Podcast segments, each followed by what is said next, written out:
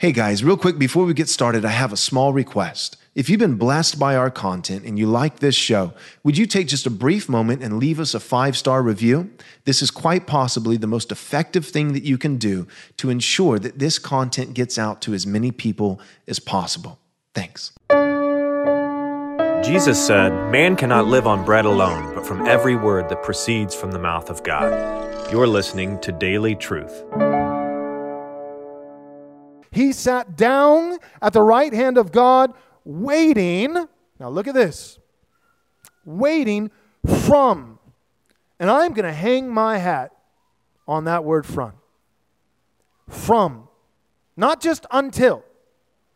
Not just he's waiting and none of his kingdom is advancing. We live in a parenthesis. We live in a current 2,000 year pause.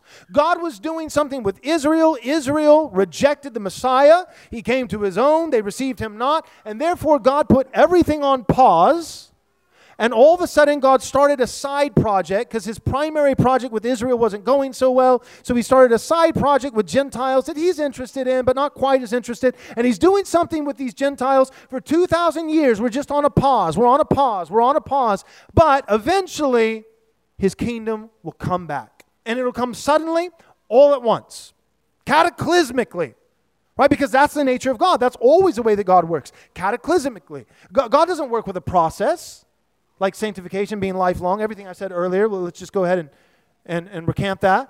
God, God, you know, I mean, even the way He created the earth, He didn't do it with a process, to, you know, saying this and then this and then this over the process of six days. No, He just spoke one word and everything just boom happened right? And God didn't work through a process in bringing about the lineage of the Messiah through Israel over the course of centuries. God didn't work through a process with building the temple and the nation state of Israel and progressively revealing different covenants. God didn't build up types and shadows to point towards the promised one. God, God has never worked through a process. God, we know, if anything we know about God, He is cataclysmic and sudden. Premillennial dispensationalism. Nope.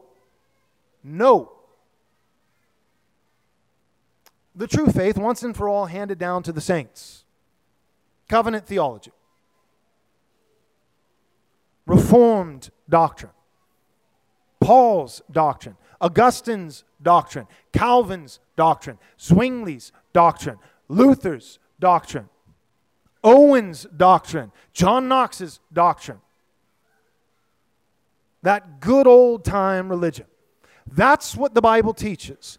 God does not do things cataclysm. If God has done things through a process, He is long suffering, slow to anger, patient, and kind. God has done things from a process, from creation, through Israel, through our own sanctification, even at the individual level. But God's MO, He'll change. God has always shown himself to be one way in terms of his very nature and character and the ways that he works in the world. But with the final work of God in eschatology, that's when he'll shake it all up.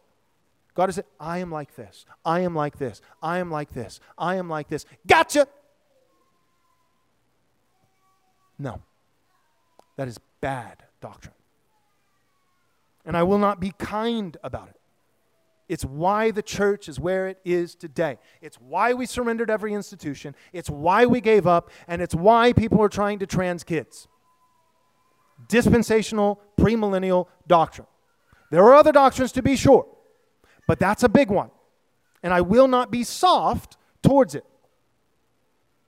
No, God is bringing about his kingdom progressively over time. It is the mustard seed that slowly grows into a tree. It is the leaven that slowly works through the whole batch of dough. It is the rock, the stone cut by no human hands that breaks and shatters all the kingdoms of this world, starting with the feet, mixture of bronze or iron and clay, working all the way up to all the different kingdoms. And then that stone, cut by no human hands, not only does it shatter the kingdoms of this world, but then in this world, it grows into a mountain that fills the whole earth.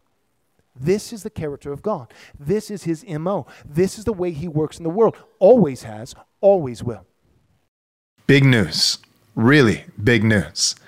Our next Right Response conference is in the works. We've got a number of things already lined up and organized. This is what we've got so far. the whole conference, three days long, on postmillennialism and theonomy.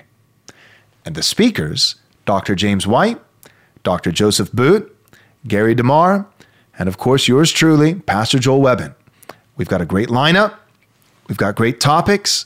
If you want to find out dates and location and registration and anything else, go and visit our website, rightresponseconference.com. Rightresponseconference.com.